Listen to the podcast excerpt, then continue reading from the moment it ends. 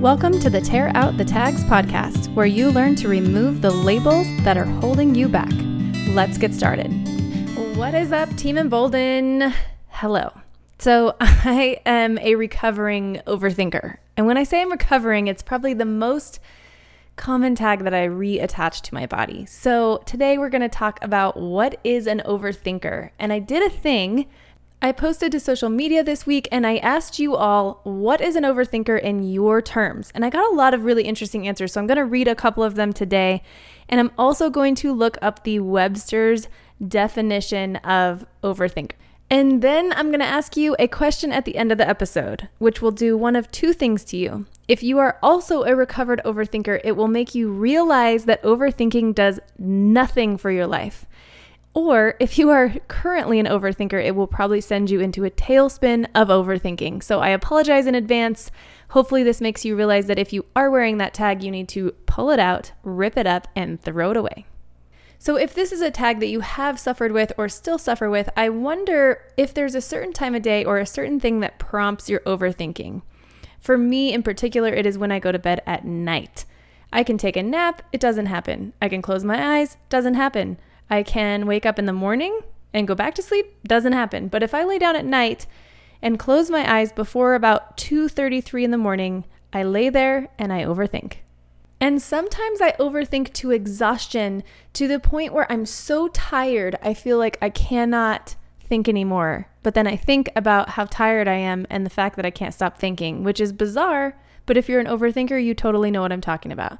Now, the reason I'm bringing this up today is I went to a retreat last week and I came home super, super inspired with a ton of ideas and things I want to implement as we go over this next like six to eight months.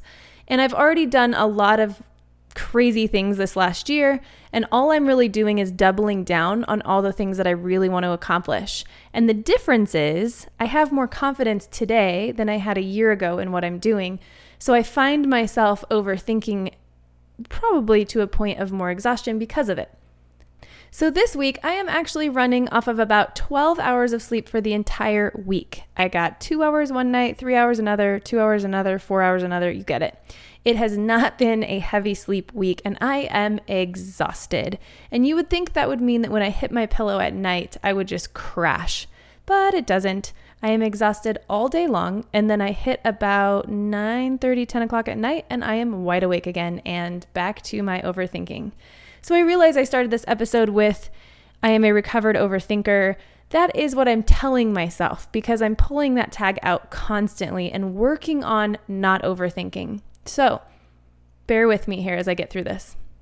Now, I also want to preface this with I don't think overthinking is a bad thing. And a lot of you might disagree with me, but some of my best ideas come up at night when I can't go to bed.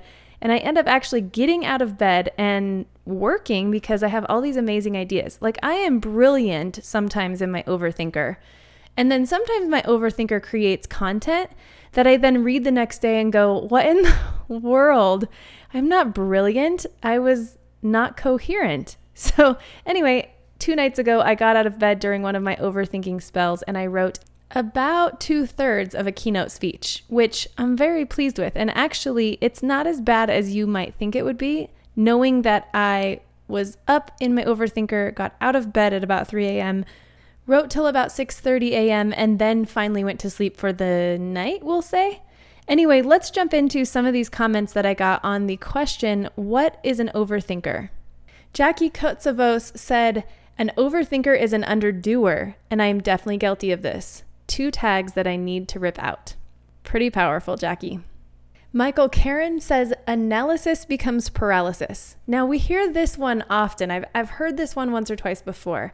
And I do think that overthinking can lead to paralysis for sure. I love this answer from Nicole Harrop, worried about what other people will think of them and afraid to be their true self. Now, I do think that overthinking can be a cause of wondering how you're going to land on other people. I've definitely fallen into this trap as I've created content with Tear Out the Tags and done many other projects in my life. I want to be pleasing, and so my overthinker can lead to the tag people pleaser. I think oftentimes when we talk about tags, Many of them link together, which is why we struggle so much to remove them because it's like connect the dots. If you have one, you probably have seven. Now, this one by Patrick Precourt is really interesting, and I think this one has a lot of meat to it. So I want you to listen really closely. He says someone who overanalyzes as a procrastination or distraction mechanism. It's ultimately a way to avoid taking action. The cause is a perceived pain or fear of taking action. Now, I believe that this is true for many of us because in some ways we gain or benefit from thinking about doing something and it always kind of allows us to stay in the idea place rather than taking action. So I definitely love that answer by Patrick. And I've got one more for you guys today. Justin Clifford wrote When one's bucket list grows faster than their photo album. That's good stuff. Justin is super poetic, and I always love what he writes. So I'm going to say this again. When one's bucket list grows faster than their photo album, when someone uses the term someday instead of today, when someone's thoughts drift first to the consequences of an action before they've even enjoyed the thrill of the act. Oh my gosh, so much good stuff in that one, and I completely agree. Which brings me to sort of the reason I'm bringing this up today, because we talk about overthinkers a lot at Tear Out the Tags.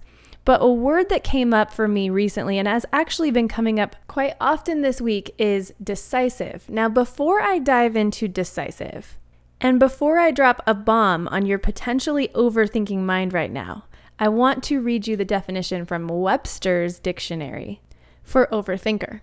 It is a verb that means to think too much about something to put too much time into thinking about or analyzing something in a way that is more harmful than helpful. Now, I think that entire definition made me go, well, who gets to say what too much is, right? So you get to decide what is harmful and what is helpful. Now I'm going to jump back over to the word decisive because the word decisive in the Webster's dictionary, I think, have kind of muddy definitions. They don't do a lot for me. So if you want to go look them up, go do it. I'm not going to waste your time reading them because I don't really think they do much for you. So, in my opinion, decisive is your willingness to take the risk of making decisions quite quickly. And if you make a decision and you're wrong, it's being okay with making another decision and not really beating yourself up over it. So, the opposite of decisive would be indecisive, meaning you are not okay with taking the risk and making a decision, and you're probably not okay if that decision that you make finally when you reach a decision is wrong. So many of us are calling ourselves overthinkers. But what if we're really just indecisive? And are those two things the same thing? Now, the biggest question I have for you today, and I know your brain is going to go wild with this, is Is overthinking a product of indecisive? Or is indecisive a product of overthinking?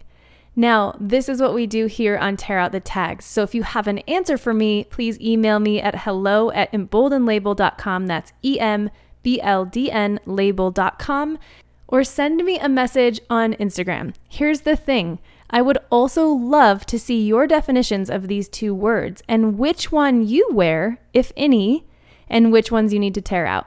I hope you've enjoyed this message today. I have an amazing special guest tomorrow on the show. I think, no offense to all my other guests I've had, this is truly the most special episode that I've recorded so far because Shannon Rollins is my guest. And Shannon and I met last year at a at a conference of all things during COVID 19. I know it's shocking. We bravely went to this conference. I think it was the only one that was being held at the time. And she was willing to be a beta client for me in the big Tear Out the Tags discovery exercise. And she comes on the show tomorrow and she shares her experience and how much it did for her to move her forward in life. So I'm really, really excited. And I think it really sets the scene of exactly what our mission is here at Tear Out the Tags and Embolden Label. So if you will join me tomorrow, I'd be incredibly grateful for it. And if you love her episode, please leave us a rating and review so that we can boost the show in the algorithm and put it out to all kinds of amazing people just like you. Thanks, and we'll talk to you tomorrow.